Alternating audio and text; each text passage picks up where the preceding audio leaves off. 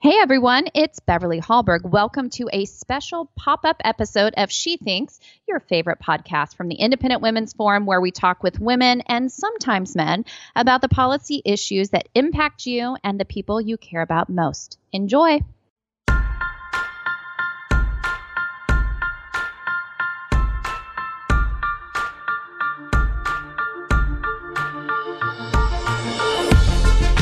Hey there, I'm Chelsea Bowler, a senior policy analyst at Independent Women's Forum. I'm joined today by a special guest to discuss occupational licensing. If you don't know what that is, well, we will explain and tell you why you should care about it. Our guest today is Iowa State Senator Waylon Brown. Welcome, Senator Brown. Thank you. Thank you for having me. So, for those who aren't familiar, what are occupational licenses? Why are they important and why do they need to be reformed? Sure. So, occupational licenses are essentially government permission slips for one to do business in a state. There's a need for this regulation when it comes to protecting the health and safety of individuals, but those reasonings have been inflated and have essentially created layers of protectionism in industries. Now, Iowa is one of the highest licensed states in the country, and nearly 33% of our workforce requires some form of license in order to earn a living. Nationally, nearly one in four workers across all occupations are licensed. However, it was one in 20 of the workforce in the 1950s. The government, the government's control on the right to earn a living has gone too far to sustain economic growth, promote entrepreneurship, and support a competitive market. Now, I know you are also a small businessman. Uh, why did you decide to take this up? Did you have any personal experience in occupational licensing? So I'm in. I, I am a small business owner. I have a con- construction company, and what I have seen over the 18 years that I've been in business for myself is that it's becoming harder and harder to find individuals in the trade in the trades in our skilled trades. And part of that has to do with the occupational licensing and the educational requirements that that go along with it. Um, so so I, I guess yeah in, in that aspect I've seen it in my own personal business as to to get that skilled workforce that we need these are some of the barriers that do stand in our way. So the tricky thing about being a policy analyst who tries to track what's happening with occupational licensing reform is that, uh, as you said, these requirements differ from state to state and they are often non transferable. So, for example, if you're a nurse in one state, uh, you might move to another state and your credentials no longer apply, and you have to start from scratch with some testing and, and fees and other requirements that you have to meet. So I'm wondering if you can give us, uh, you already gave us the lay of the land in Iowa, but what types of reforms are you now advocating for? Sure. So a key reform with occupational licensing is having clear definitions on how the state protects its citizens with regulations. The Institute for Justice has a great scale on measuring how burdensome a regulation through licensing can be on an individual. From the free market to occupational licensing, there's plenty of alternatives to achieve the state's goal. Um, the Senate, uh, the Senate had been working in this past session on House or Senate File 2392, 2392 would have stopped the growth of government and implemented both sunset and sunrise reviews of current or future legislation and regulations. But due to COVID 19 and our suspended session, we didn't have time to advance that uh, legislation clear through the process. Another area is having uniform policies and regulations if a license is required and the passage and enactment of House File 2627 resulted in significant reforms to achieve that goal. Uh, the key provision of that act is universal licensing recognition, and that will allow individuals already licensed in another state to move to Iowa and be recognized for their experience and professionalism without having to jump through the additional hoops to be able to work in our state.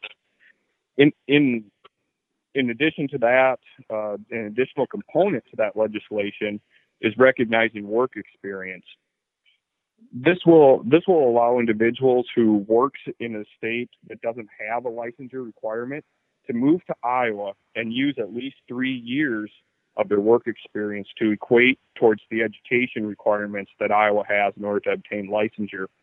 Now, no other state enacted this reform that supports on the job training as a form of qualified educational experience, but I do believe that it's extremely important that we look at all pathways to to be able to uh, award people those licenses.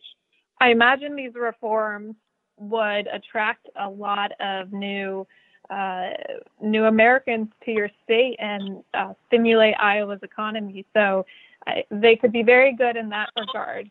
Another reason that I personally am a big advocate for occupational licensing reform is that it also kind of doubles as criminal justice reform in giving individuals who have uh, served a sentence the opportunity to re enter their workforce. Before uh, learning about this issue, I didn't realize the barriers that individuals with criminal records face to applying for jobs in an industry where uh, the crime they committed had nothing to do with that industry. So, can you expand on how your reforms could also be a part of a criminal justice reform package?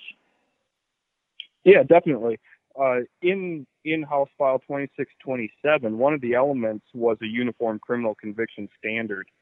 Iowa's licensing boards were using a good moral clause to limit applicants with a criminal record, uh, whether it was conceded or if it occurred 15 years ago.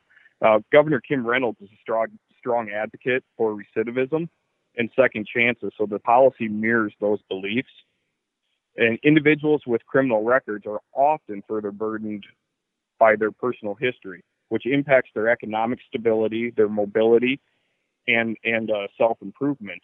By limiting their convictions to specific duties of the occupation, this will allow for applicants to have a stronger chance to become self dependent and feel a part of their community and society. Now, ap- applicants will still have to meet the education requirements, uh, the work experience, still have to take the examinations, and have to meet the fee requirements to receive their licenses. Another benefit of this policy change is the opportunity to petition the licensing board to provide guidance on the individual's background and whether it would be a disqualifying conviction.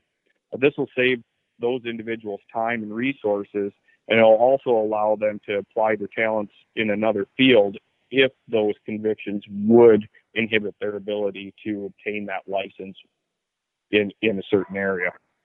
Right. We should all want those who have served their life sentence, uh, or not their life sentence, but their, the sentence, um, to be able to reenter society and become uh, productive, contributing members. And without the ability to get a job, that's very difficult and absolutely contributes to recidivism rates. So um, I, I think that's that's such an important aspect of occupational licensing reform that doesn't always get the attention it deserves. So we certainly appreciate your efforts on that front in Iowa. You also mentioned uh, saving resources, and um, that's important too. These reforms are important for Americans with limited education and limited financial resources. Um, can you tell me anything about that? Because if you've never had a job, that requires a government permission slip, you often have no idea how much money and time this can cost. Know, you're exactly right with that. And, and that's also another element that we addressed in, in this piece of legislation. A lot of times, uh, proponents for more occupational licensing will argue that the license provides higher wages and more economic opportunities.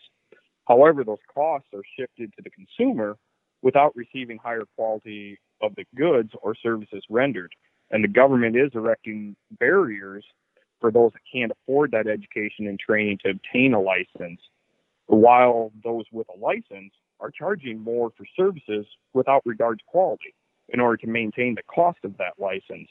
Um, so, so in this file, we waived all application fees for any newly licensed individuals making less than 200% of the federal poverty level, meaning individuals making $25,520 or less annually, or a household of four making $52,400 or less annually qualify for no application fees. And those are often a, barrier for entry into certain licensed occupations, especially for the, the lower income individuals. Now, I, I will note that there is more to be done in the area, but but we are as a state heading in the right direction to eliminate these barriers. Right. So there's clearly a, a lot of incentive uh, to push forward with occupational licensing reforms.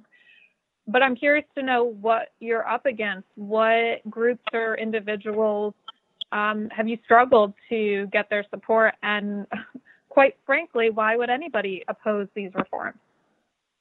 Well, you know, changing government is hard and it's a slow, methodical process.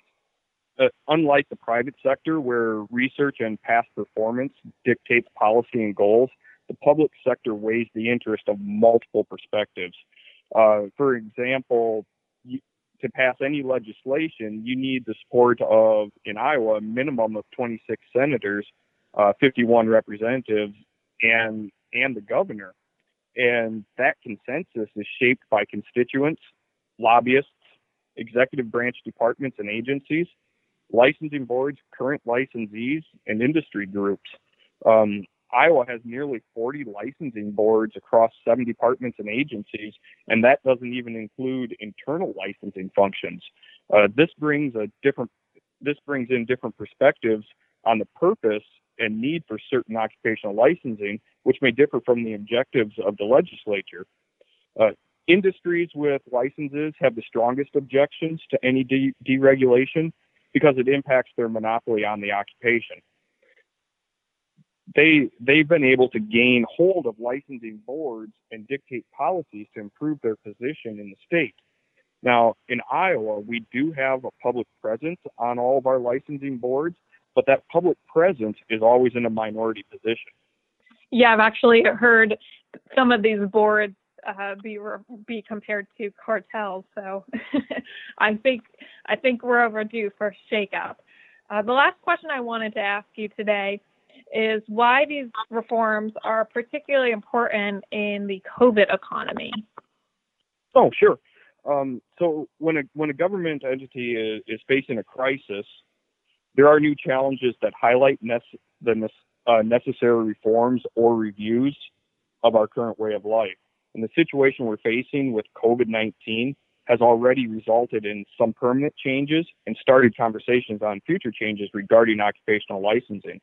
Uh, it's been a priority of my of myself and my fellow uh, my fellow senators to address licensing reforms and burdensome regulation in our state for many years. And we've been successful prior to COVID 19 in eliminating red tape and regulations, but the pandemic has really highlighted the need for reforms to promote a strong re- economic recovery. And the steps we've taken with our policies and goals during this recovery will continue to make Iowa one of the best states to live, work, and invest in. Well, uh, I can speak from experience. My husband grew, he was born and raised in Iowa. His family still lives there. I visit often. It is a great state. These are great reforms that you are advocating for. Uh, we appreciate you taking the time to break them down for us in IWF today, and we hope to hear from you soon. Well, thank you. Uh, like I said at the beginning, I, I, appreciate the opportunity to be able to visit with you about occupational licensing. It, it's always it's always a pleasure to be able to have conversations and go more uh, deeper into the policies as to why they are needed and what the positive impacts can can be and can come out of good policy. So, uh, thank thank you for allowing me to have a conversation with you today. Absolutely. Thank you so much, and stay safe. Thank you. You too. We hope you take away something new from today's conversation. And if you enjoyed this episode of She Thinks or like the podcast in general, we'd love if you could take a moment to leave us a rating or review on iTunes. This helps ensure that our message reaches as many Americans as possible. Share this episode and let your friends know they can find more She Thinks episodes on their favorite podcast app. From all of us here, you're in control. I think, you think, she thinks.